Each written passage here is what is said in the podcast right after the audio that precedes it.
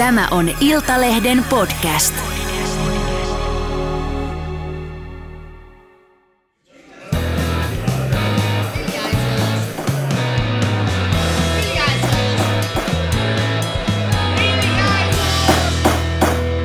Politiikan puskaradio. Studiossa Marko Oskari Lehtonen. Ja Hanna Kroosteen. No niin Hanna, Persut on puhunut nyt eduskunnassa neljättä päivää keskenään EUn elpymispaketista, vaikka kaikki tietävät, että tämä elpymispaketti on Persujen mielestä ihan hanurista. Hanurista tuli muuten mieleen, että Persulla on Porvoossa tällainen kuntavaaliehdokas, jonka vaalisloganina on antaa hanurin soida ja suvivirren raikua. Hanna, mitä luulet, kuinka kauan Persujen kansanedustajat antavat hanurin soidat tuolla eduskunnassa? No ei se varmaan ihan heti lopu, että kun he nyt tälle viivytysnäytelmätielle ovat lähteneet. Ja nythän tässä uusi käänne on se, että tänään eduskunta äänestää sitten siitä, että viedäänkö perustuslakivaliokuntaan se, että voidaanko tämä asia nyt pöydätä useammin kuin kerran. Eli SDP hän veti tässä tämän kortin hihasta jo aikaisemmin, eli esitti asian pöytäämistä ja nyt sitten perussuomalaiset yritti tätä uudelleen viime yönä.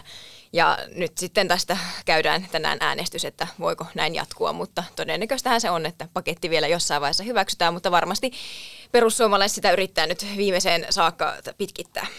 Joo, varsinaisia yökyöpäleitä nuo perussuomalaiset.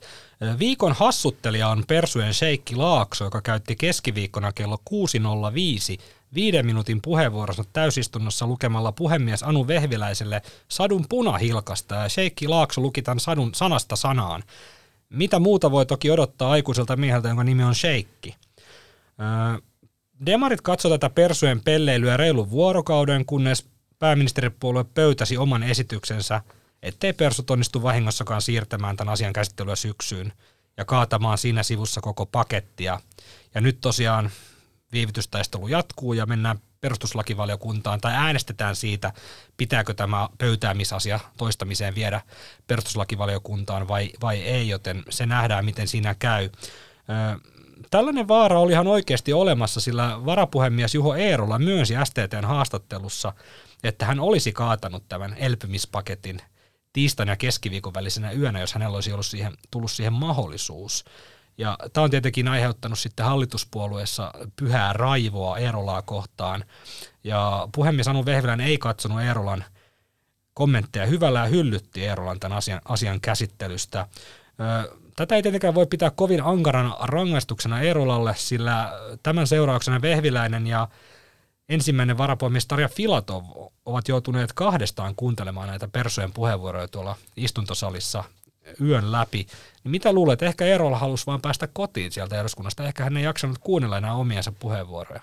Niin onhan tuo aika varmasti pitkiä yövuoroja nyt sitten, mitä nuo edustajat ja puhemiehet joutuvat siellä käymään. Ja saattaahan se olla, että jossain vaiheessa sitten, kun kaikki nämä Krimmin sadut on käyty läpi siellä eduskunnan salissa, niin sitten ehkä se nukkumatin unihiekka alkaa vaikuttaa muihinkin edustajiin. Kyllä, nyt Eerolla on ainakin aikaa keskittyä muihin asioihin, ottaa aurinkoa, käydä kalassa, mitä ikinä haluaa tehdä, laulaa karaokea kotona, ihan mm. mitä vaan.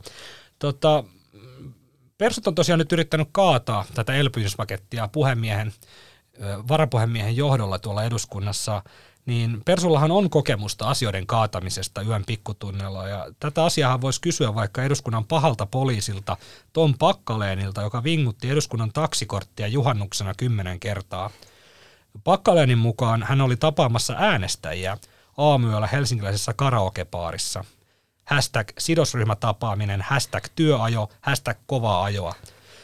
Hanna, juhannuksen on nyt kuusi viikkoa. Se on pakkan, Pakkaleenille sen verran pyhä juhla tuo juhannus, että siihen mennessä puheenvuorot eduskunnassa varmasti loppuvat. Sen mä uskallan luvata. Joo, mä uskon ihan tätä samaa. Suomalaista elpymispakettikeskustelua on seurattu silmäkovana Brysselin simpukkapatojen äärellä – Euroopan komission johtava vara, varapuheenjohtaja, Euroopan komission johtava varapuheenjohtaja, ei helvetti mikä titteli, Euroopan komission johtava varapuheenjohtaja Valdis Dombrovskis, e, ei helvetti mikä nimi, Euroopan komission johtava varapuheenjohtaja Valdis Dombrovskis sanoi maanantaina suoraan, että EUn elpymispaketista on tulossa pysyvä instrumentti.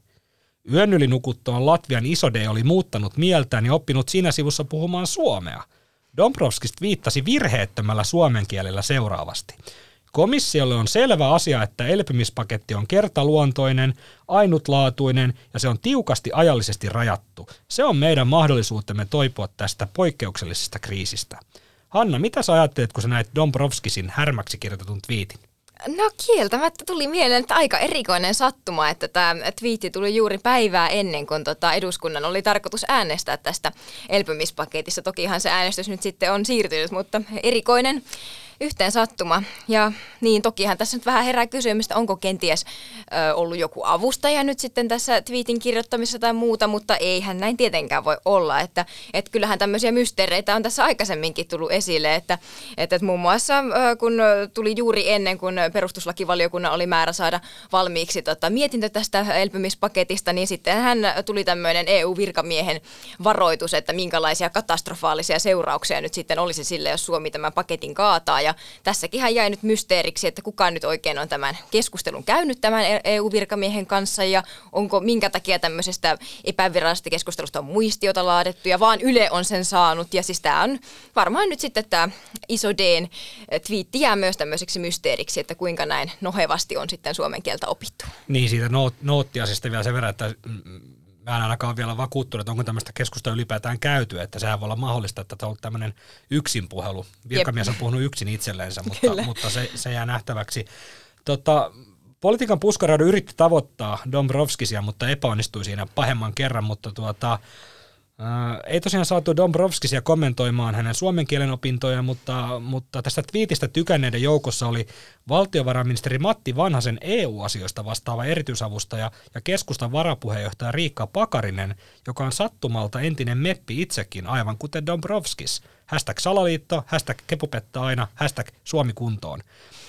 Politiikan puskaradion Latvian kirjeenvaihtaja on tällä hetkellä koivuallergian takia sairauslomalla, mutta kuunnellaan Google Translatein avulla, miltä Dombrovskisin twiitti kuulostaa alkuperäiskielellä. Komisija ir skaidros, ka restīta negenerēšana instruments ir vienreizējs, unikāls un stingri ierobežots laikā. Tā ir mūsu iespēja atgūties no šīs ārkārtas kriises. Haluatko Hanna yrittää toistaa tuon perässä? No mä en tähän haasteeseen nyt ehkä tartu. Toi oli tarpeeksi sutjekkaa. Mä voin yrittää, mutta tämä voi leikata sitten pois. Komissija ir skaidrs, next generation EU instruments i vriennerais, unikals stringri airports laika, tai ir musu ispets katskussis ärkäs kriises. Aika vakuuttavaa, joo. Joo, mä oon opetellut yhtä nopeasti latvian kielen kuin Dombrovskis opetteli suomen kielen. Keskustan kuntavaalimainokset herättivät männäviikolla hilpeyttä ja keskiraskasta myötähäpeää somessa ja vähän muuallakin. Toisessa videossa keskustan puheenjohtaja Annika Saarikko esittelee paistamansa kananmunaa ja tokaisee, kananmunaa voi paistaa niin monella tavalla, tärkein on keskusta. Mun keskusta on aina aurinkoinen puoli ylöspäin. Toisessa videossa valtiovarainministeri Matti Vanhanen esittelee omaa munaansa ja tokaisee, ei ole kahta samanlaista kananmunaa, kuten ei ole suomalaistakaan, mutta kaikilla on tilaa elää ja yrittää. No, ihan hyvähän tästä tuli, keskustakin lähes täydellinen. Hanna, sä olet nähnyt nämä Annikan ja Matin kohutut munavideot. Kumpi häiritsi sua enemmän, käsikirjoitus vai miljoonakeitte, jossa keskustan puheenjohtaja ja rahaministeri paistoivat köyhille maalaisille muniaan? No nyt pistit kyllä pahan kysymyksen, että tota, mä kyllä aika tarkkaan katoin näitä videoita ja sitten siinä pystyi huomaamaan sen, että Matin videossa oli enemmän munia korissa kuin Annikan videossa. Niin kyllähän tästä nyt herää semmoinen niinku kysymys, että kävikö niin, että Matti paistoi vain itselleen aamiaismunia. Ja he olivat tosiaan samassa keittiössä näitä munia vuorotellen paistamassa, niin kyllähän aika erikoiselta tämmöinen yhteisasuminen vaikuttaa, että vaan itselle tehdään aamiaista. Ja kyllä tietysti sekin heräsi sitten mieleen, että, että miten siinä on niin käynyt, että tota, Matti on nyt sitten vaihtanut uuniperunat muniin. Eli kun tosiaan äh, tässä taannoin oli tämä kohu äh, pääministerin morsiammesta ja Ruusunen kertoi, että tota, vanhanen rakastaa näitä uuniperunoita ja äh, kuvailipa Ruusunen myös ihan näinkin, että Ruusunen maistuu paremmalta kuin uuniperunat, mutta nyt sitten munat on ilmeisesti vieneet voiton. Too much information. Tota, se mua tuossa pisti vähän, vähän niin kuin ihmetyttämään, kun vanhanen viittaa, että ei ole kahta samanlaista kananmunaa, kuten ei ole suomalaistakaan, mutta kaikilla on tilaa elää ja yrittää. Niin viittaako hän tässä elää ja yrittää siis näihin kananmuniin, että onko siis kananmunillakin elää, niin kuin tilaa elää ja yrittää Suomessa?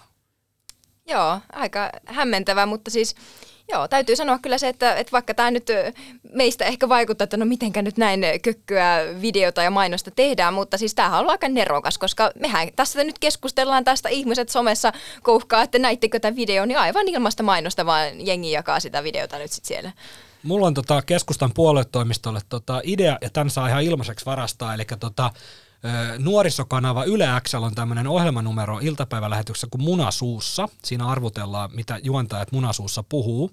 Niin tota, tämä voisi olla itse asiassa hauskempi, vaikka sitten ensi eduskuntavaaleja, että Annika Saarikko ja no Matti Vanhanen ehkä on enää rahaministeri siinä vaiheessa, mutta Annika Saarikko, jos on puheenjohtajana ja toinen pääministereistä, eli keskustan vastuuministereistä, voi sitten munasuussa kertoa heidän noista eduskuntavaaliteemoistaan, niin tämmöisen voi idea voi varastaa ihan vaikka ilmaiseksi. Mutta tota, vähän, vähän vakavemmin, jos näin voi sanoa, niin tota, en tosiaan Hanna tiennyt, että vaativaan mainenhallintaan ja keskustan puheenjohtajan esiintymiskoulutukseen erikoistunut Tekir on laajentanut nyt toimintaansa tämmöiseen munantuotantoon, ei kun anteeksi tämmöiseen sisällöntuotantoon. No, yrittänyt tai laiteta ja nyt keskustassa on taas kriisiviestinnälle kysyntää. Hashtag Harri hoitaa. Ja sitten viikon vitsi. Kuka on Ville Batmanin serkku? No Ville Ryytman.